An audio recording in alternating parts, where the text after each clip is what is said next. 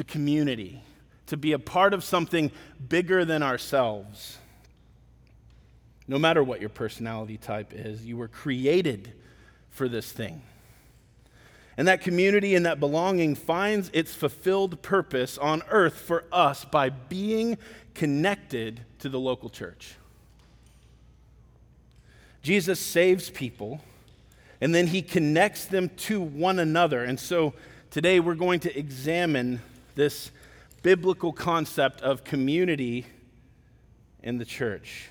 And I'm going to put to you today that what the Bible teaches us of community in the church, it looks like this that we as a people gather together and we see more value in Christ and in one another than in our material possessions. So, as we look at this text in the book of Acts, where we begin with this full number of people at this time who were coming into the community to be a part of the church. And the Bible says that those who believed were of one heart and one soul. Not about you, but that is so striking to me for pretty obvious reasons. I would say how can such a thing possibly be true?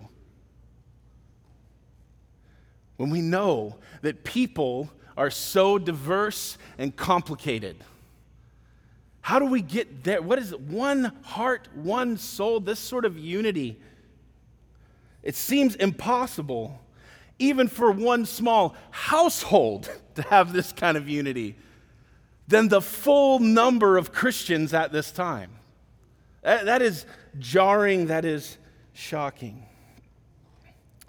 This was the early church, so we might be tempted to think that this sort of unity is short lived. If we know our Bibles well, we'll know at this point um, we haven't had the big Gentile ingrafting that we see later, right? When we see um, Peter go to Cornelius' house where things are just really weird and tense and no one knows what's going on, but the Holy Spirit shows up and says, Hey, I'm doing this so that you'll see it's bigger than you think. That hasn't even happened yet. But this kind of unity that we see here, this sort of one heart, one soul, is something that God spoke to his people long before. This was his vision, this was his goal, this was what he would accomplish through the work of Christ in forming his church. We see that in Ezekiel chapter 11, verse 19, where the prophet writes, I will give them one heart, and a new spirit I will put within them. I will remove the heart of stone from their flesh and give them a heart of flesh.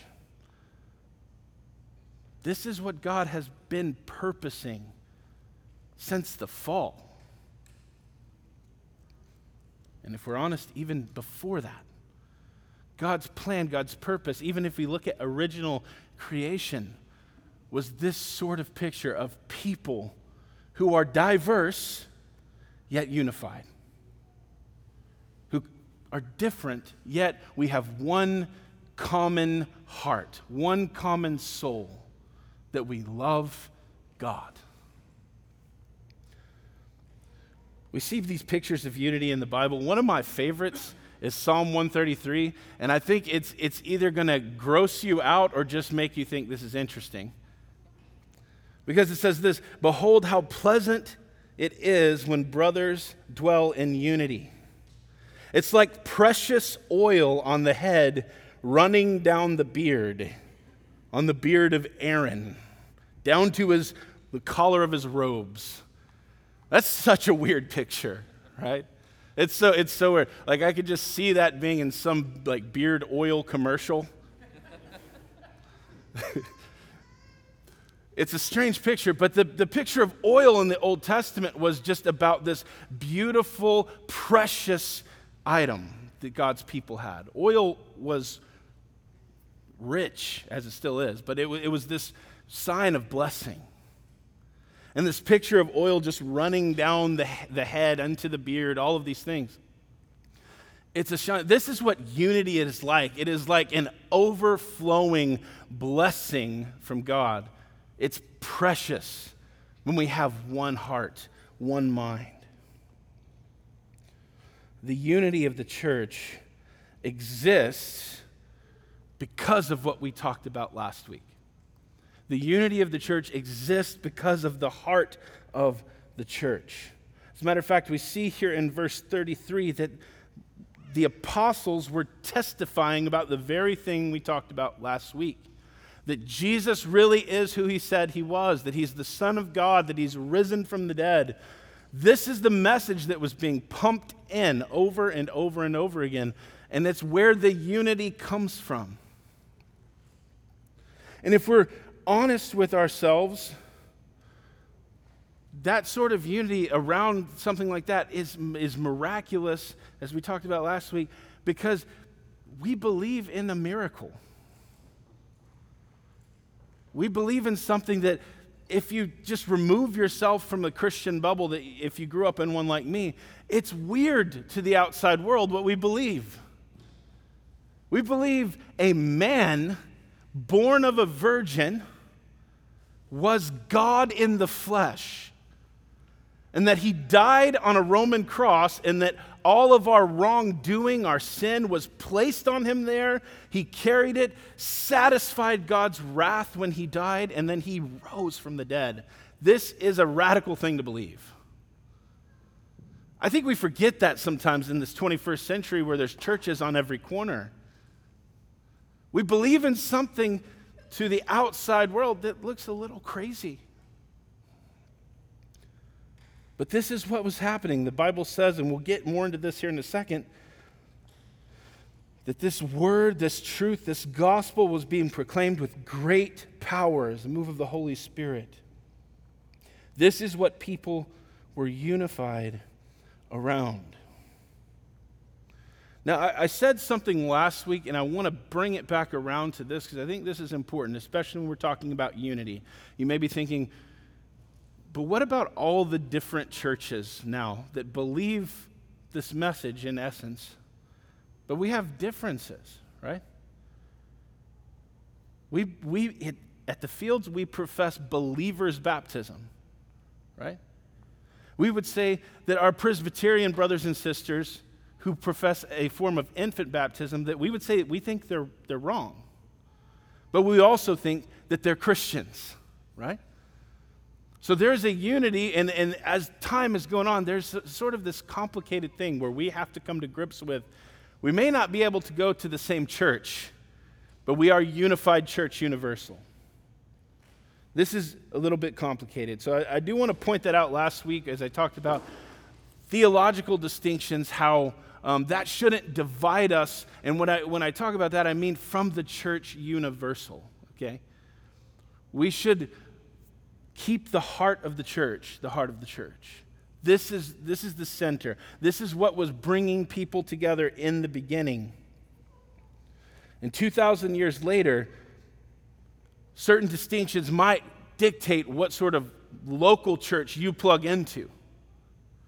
But ultimately, we affirm, we, we believe that this is the message that Christ, his lordship, his resurrection, binds us together. Now, when we talk about this sort of one heart, one soul, I think it's important that we realize Scripture's mandate to protect such unity. That we should guard that sort of unity. Romans 16, verses 17 and 18, the Apostle Paul writes, I appeal to you, brothers to watch out for those who cause divisions and create obstacles contrary to the doctrine that you've been taught. Avoid them. For such persons do not serve our Lord Christ, but their own appetites. And by smooth talk and flattery, they deceive the hearts of the naive. Even early on, as in Paul's day, there were divisive things trying to sneak up. So, this one heart, one soul, there was already things trying to mess that up. Okay? it's important that we guard such unity, that we remember how important it is.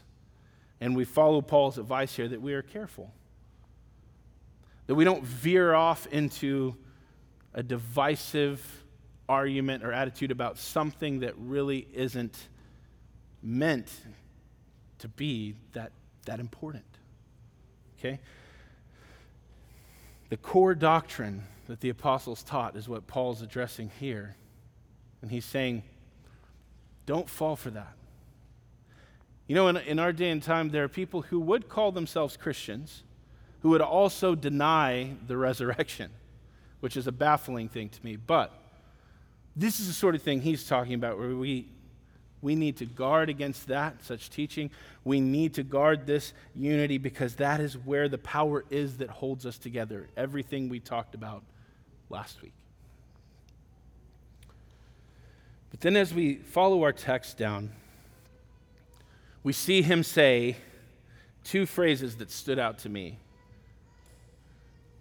It says that in verse 33, and with great power, and then if you skip down a few lines, you'll see great grace. With great power, the apostles were giving testimony to the resurrection of the Lord Jesus, and the great grace was upon them all. The great power flowing out from the apostles' testimony was not emanating from their own intellects, but from the Holy Spirit. It's the whole point of the book of Acts, right? The work of the Spirit of God in the church.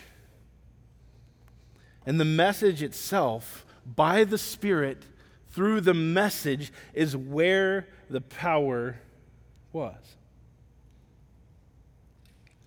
And this is why, in the community of the church, the New Testament teaches us that we are not to operate on the charisma or personality of pastors and leaders.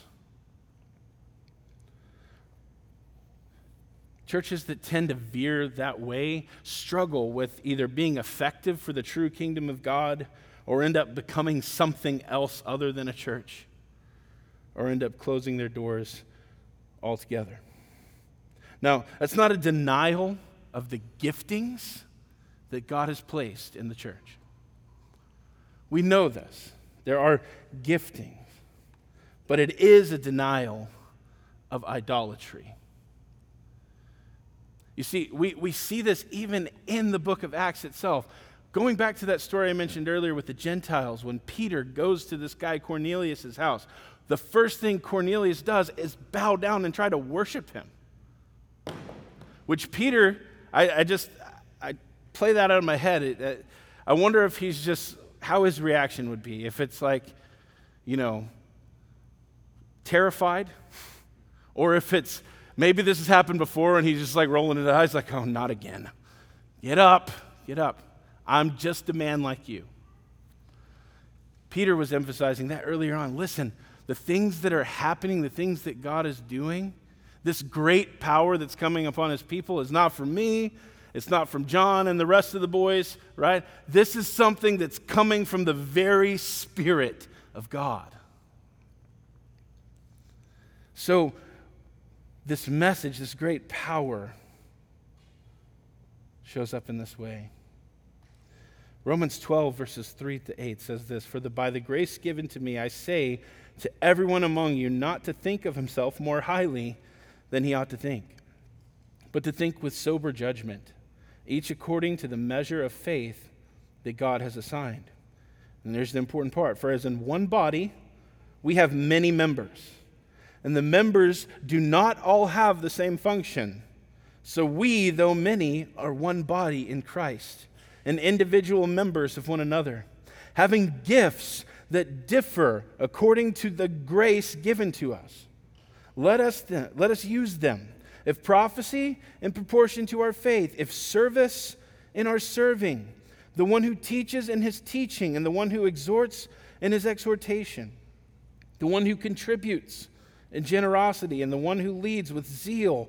The one who does acts of mercy with cheerfulness. The great power that is moving among the church starts to unfold in this way where the apostles are teaching and the people are using their gifts to help one another. We'll see particularly the gift of generosity later on. But this is not new. This has been happening since Acts 2. As a matter of fact, Acts 2, verses 42 and 43, you'll see some very similar things. It says, They devoted themselves to the apostles' teaching and the fellowship, to the breaking of bread and prayers, and awe came upon every soul, and many wonders and signs were done through the apostles. So, the great power experienced within the gospel community is by the Holy Spirit using various members of the body for their various purposes through the message of Jesus. So, we have great power, and then we have great grace. Great grace was upon them all. It's what made them tender in their love and their care for one another. I want to take a, a, kind of an aside here for a little bit of some doctrinal work, some doctrinal teaching here. It's important that we understand the distinction between the law and the gospel we understand the distinction between law and grace. So you might remember Jesus taught the two greatest commandments in the law were that we love God with all of our being and that we love our neighbor as we love ourselves. He said, All the law and the prophets hang on these two things. And I'm here to tell you, we cannot even come close to keeping such high commands apart from great grace. See, God's law is and has always been good. I think we have this tendency, especially in Baptist circles, it seems, to think that God's law is some sort of like icky thing that we don't want to look at anymore. It makes us feel bad. Ew. And yes, the law was meant to lead you to your need for Jesus. It was meant to make you feel, I can't measure up to all the good things God commands. I can't do that. Yes and amen. It's meant to lead you straight into the arms of Christ so that you can receive great grace. And that when you receive that great grace, now the idea is when we look at the law of God, when we have been saved, we can look at it like David did and say, and I could stay up all night delighting in how good this is. The law and the prophets hang on these two commands, and great grace is what empowers Christians not to even still keep them perfectly, but to have a different outlook on them. To be able to have this new birth perspective.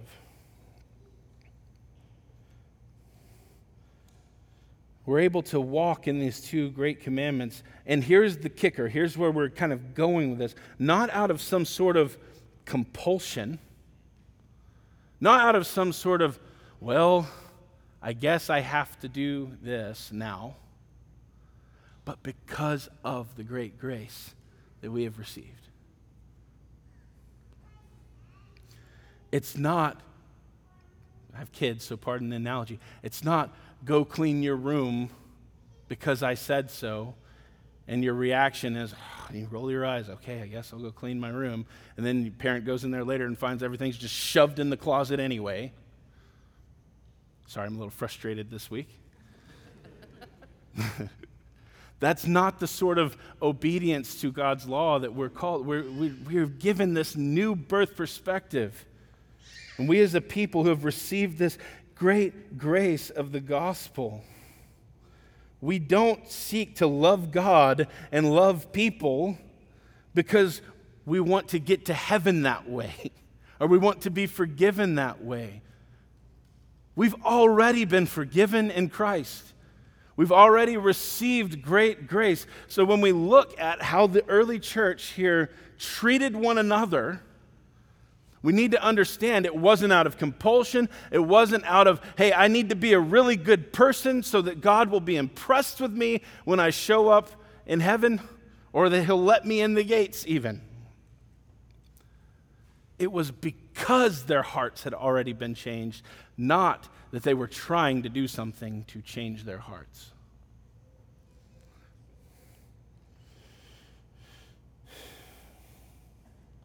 You see, the scripture even tells us, and we looked at this last week, but just to highlight quickly, Ephesians 2:10, the scripture tells us the good works have already been prepared for us to walk in.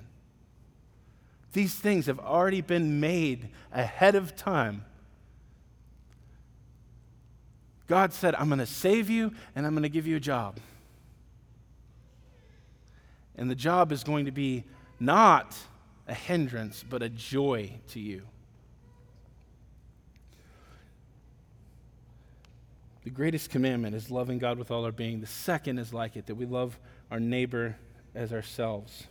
To truly know and love God, not merely know about Him, doesn't happen apart from a great work of grace.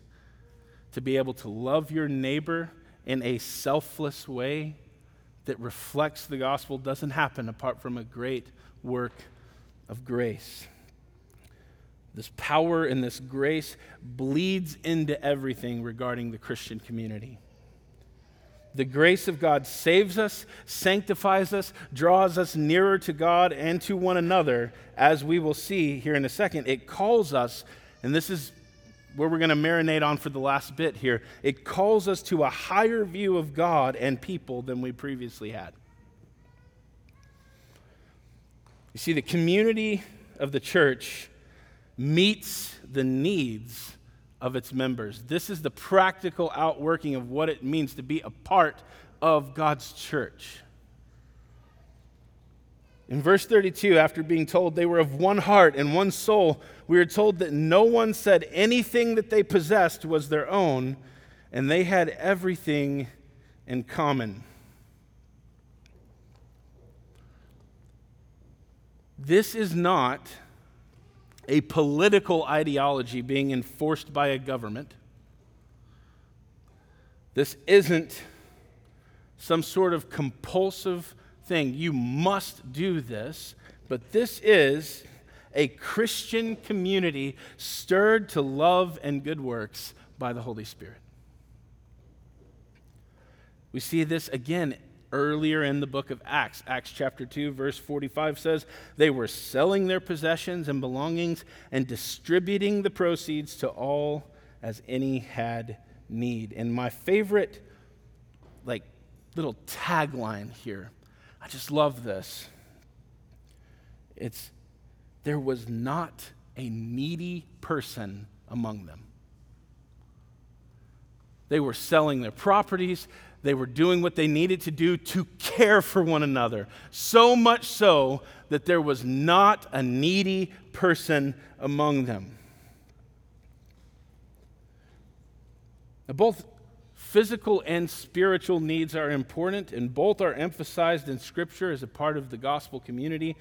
But this instance, it's referring to physical needs. And I think we have a tendency, especially in the 21st century, to kind of not look at this, to not consider this, but to kind of spiritualize all this stuff. You know, we want to meet people's spiritual needs. And let me, let me first, before we get into it, I want to say this.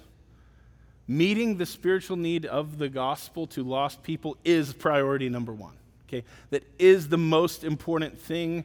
We want to see people know Christ. But, but, we also want to see people cared for and loved in very tangible physical ways as well. You see, this sort of love the church had for one another, it was this willingness to be there for each other. We get an example of what it looks like to have the wrong heart about it because it's not about even the action, it's about the hearts of the people. if you read the next portion of Acts, we get a big contrast between this guy, Barnabas, at the end, who sells a property and gives the proceeds to the apostles and says, Here, help the poor and needy among us with this. And then we get this guy named Ananias, who also sells a property. He does the same action. He also gives money to the apostles, he lays it at their feet. The difference is the motive, the difference is the intention. The difference, we could say, is the truth. Because Barnabas did this out of love and care, and it, was not meant to be something that he wanted even necessarily advertised. People just noticed, and were like, man, how generous was that of Barnabas to do this thing? And then Ananias says, I, would like some of that glory. So he sells the land, he gives money, but he holds back some. Wasn't quite ready to let it go. But here's the thing, guys him not letting all the money go was not the issue. The issue was he pretended like he did. He wanted the perception of the people that look at this wonderful man who's giving to the church. Later, the Apostle Peter would tell him, You lied to the Holy Spirit. He even says, While the land was still yours, was it not yours? and when you sold the money, was it not yours to do with whatever you wanted to do with it? No one's condemning you for any of those actions. It's the lying, it's the wrong motivation. So we have a warning there that the church is not a place for performance, but for service. The church is not a place to bolster our egos and try and make people think well of us two reasons. One, we see Ananias, and, and the reason not. The second reason, it won't work. You're around one another long enough, as a, even as a gospel community, you're going to see the cracks in me. You're going to see my flaws. You're going to see places where I need grace from you. If my goal as a church member is to come in and try and make everyone look at me and see how good I am, I'm going to fail. But if your goal is to participate in a community with great power, great grace by the Holy Spirit, and to be able to be there for one another, that's what God intended it for. We have a warning about if we go into this holding too tightly to our material possessions as God's people. James chapter 2, the brother of our Lord, wrote in verse 14 to 17 What good is it, my brothers? If someone says he has faith, but does not have works, can that faith save him? And here's his example if a brother or sister is poorly clothed and lacking in daily food, and one of you says to them, Go in peace, be warmed and filled, without giving them the things needed for the body, what good is that? so also faith by itself, if it does not have works, is dead. You see, our being there for one another in these very tangible ways is a reflection of the Spirit of God in us, a reflection of the faith we profess. We would argue the Apostle James is not arguing that we are saved by works alone, but rather that our works are a natural outflow of our faith. When God has truly changed our hearts and we respond in faith, we are called to see more value in people than we do things. Our old nature, and this is not, I don't know where I heard this before. I just kind of ripped it from somewhere. I loved it. No, I'm not plagiarizing. I just have no idea who said this, okay? But our old nature is prone to love things and use people and our new nature should direct us to love people and use things. It gives us the right view of the Imago Dei. It gives us the right view of people made in God's image and their worth and their value. Our willingness to serve in this way is based on the fact that we know all of our material things will one day be ashes, but the family of God is eternal. I do want to emphasize, even though the text is not emphasizing this point, I do want to point out spiritual needs are important also. Jesus is our example of this. 2 Corinthians 8 9, for you know that great, the grace of our Lord Jesus Christ, that though he was rich, yet for your sake he became poor, so that you by his poverty might become rich. This is talking about spiritual richness. And Paul tells us how we can live this out because spiritual needs being met can be actually more messy than physical needs, right? If I see someone who has a physical need, let's say they lack a winter coat, right, and the cold is coming, and I have the means to get them a coat, that's easy. That's an easy fix, right? That still takes a heart that's changed and augmented towards service for one another to do that, but it's more difficult, as Paul will say in Galatians chapter 1. He says, Brothers, if anyone's caught in any transgression, and you who are spiritual should restore him in a spirit of gentleness. That's more difficult. I don't know about you. I don't tend to like it when people are trying to even lovingly correct me. Okay? Keep watch on yourself, he says, lest you be too tempted. And this is my favorite part. This, I think, encompasses the spiritual and the physical. He says, bear one another's burdens and so fulfill the law of Christ. Bear one another's burdens, for if anyone thinks he is something when he is nothing, he deceives himself. Are you getting the theme here? This service is about humility. It's about a right view of Christ and a right view of ourselves and a right view of one another. And we all, as the community of the church, have need from one another in various ways. Let me say that again. We all, as God's people, have need from one another in various ways. You are not the outlier. If you're sitting there thinking, ah, and you're not Superman, you're not Supergirl, Super Lady, Wonder Woman. I should have went with that one. It's way better. you're not invincible. All of us have need, even your pastors. All of us.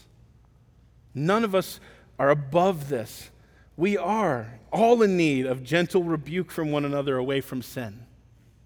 We are all called to bear one another's burdens. Your sufferings, your hardships, the days when you're just melancholy, those are mine too,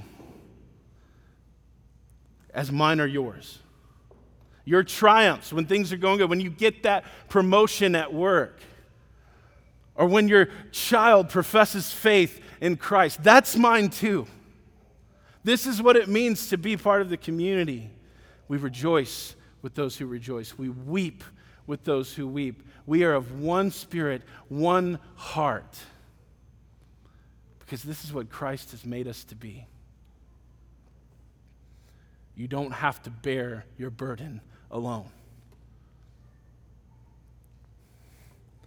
The biblical portrayal of the community of the church is one that sees more value in Christ and his people than material possessions. So maybe you're like me as I mentioned in the beginning, maybe you like to escape into books or games or something that might be considered unsocial. Brother, sister, if that's you, if you're like me, let me tell you there is no world you can escape to that will satisfy your longings like the community of the church. Middle Earth is great, it's not real. Okay. Or maybe you're the opposite. Maybe you like being around people. Maybe you, you really you don't drain from people, but you, you really get recharged.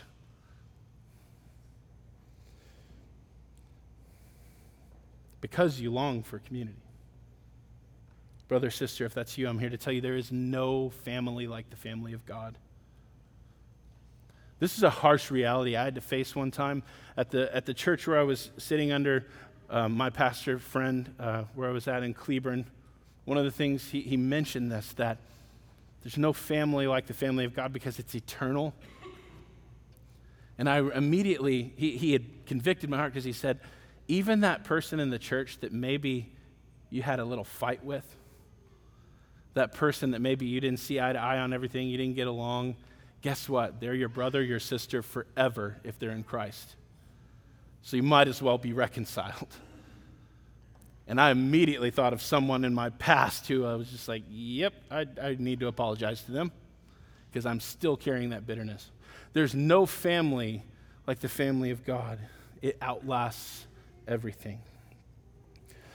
So, Christian, how easy it is for us to forget the sort of people we're supposed to be. The culture can creep into the life of the church, and we stop viewing one another through this lens of love and sacrifice as Christ has loved and sacrificed for us. Especially in our 21st century, where things are just like community has gone virtual now, which is just weird, right? There are several people that I've never met in real life, but they think we're best friends because of Facebook or something. I'm not saying that's not a cool thing, like, but let's not forget that we need one another. A life that adores Jesus as God will also adore his bride. Imagine how offensive it would be if you're married here. If someone came up to you and said, Man, I love you, or Ma'am, I love you. You are awesome, but I cannot stand your spouse. Imagine how offensive. Because I don't know about you, but to me, I would feel like, then you really don't love me because I love her. Right? That's how connected the church is to our bridegroom. This goes back to God's good law that we are to love him with all of our being and to love our neighbor as we love ourselves. Or maybe you're sitting in here and you've never been a part of the church community. Maybe you wandered in here, maybe someone invited you or you know, you stumbled in because you're waiting for the gym to open.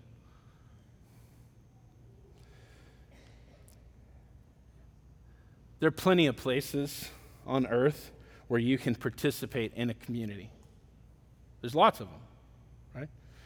You can find the most niche community out there. I learned this really quickly when I, and this goes back to the weird, gross beard analogy. I learned how weird communities can be when I was younger and I just decided I was going to grow a beard. And I've looked online and it turns out there's like a whole subreddit of guys with beard tips and how to trim your beard and what to put on your beard and all this stuff. It is a community that I didn't know I needed. right? You can find community anywhere and around almost anything. But only the church has a community centered on the person of Jesus. And only the person of Jesus lasts as far as a community focus. Everything else falls to the wayside. We don't always see it this way. And, and maybe you're here and the, maybe the church has hurt you. Maybe you've, you've been to church in the past and you just felt hurt, felt like you didn't belong. Listen, I get that. But we still want to invite you in. Because though we are not perfect, we want to strive to love you like this and want you to invite you in to love us like this. But it starts with the person of Jesus. There's beauty and love in the experience of the community of the church, but it never it never happens appropriately if Jesus is not in the mix. It starts and stays with a focus on the gospel that we believe, as I said in the beginning, the weird thing that Jesus was born of a virgin, truly God, truly man, died for our sins on the cross, rose from the grave, and he's ascended, and we await his coming. We believe this, and we invite you to trust this work today on the cross for, your, for you and on your behalf to be a part of God's eternal family. Let's pray. Our great God and Father, we love you.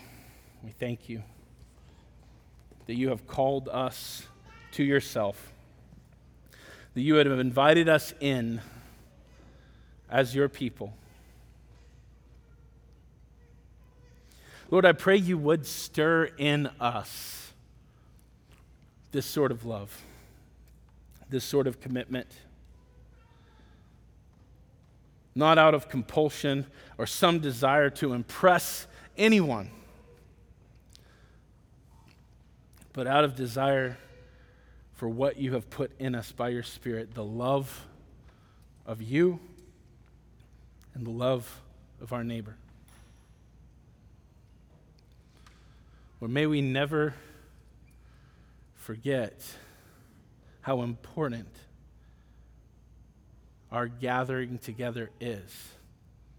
That we're not a social club, that we're not some group of people joined together around something frivolous, but that we are the eternal family of God by your great power and great grace. We pray all these things in Jesus' name. Amen.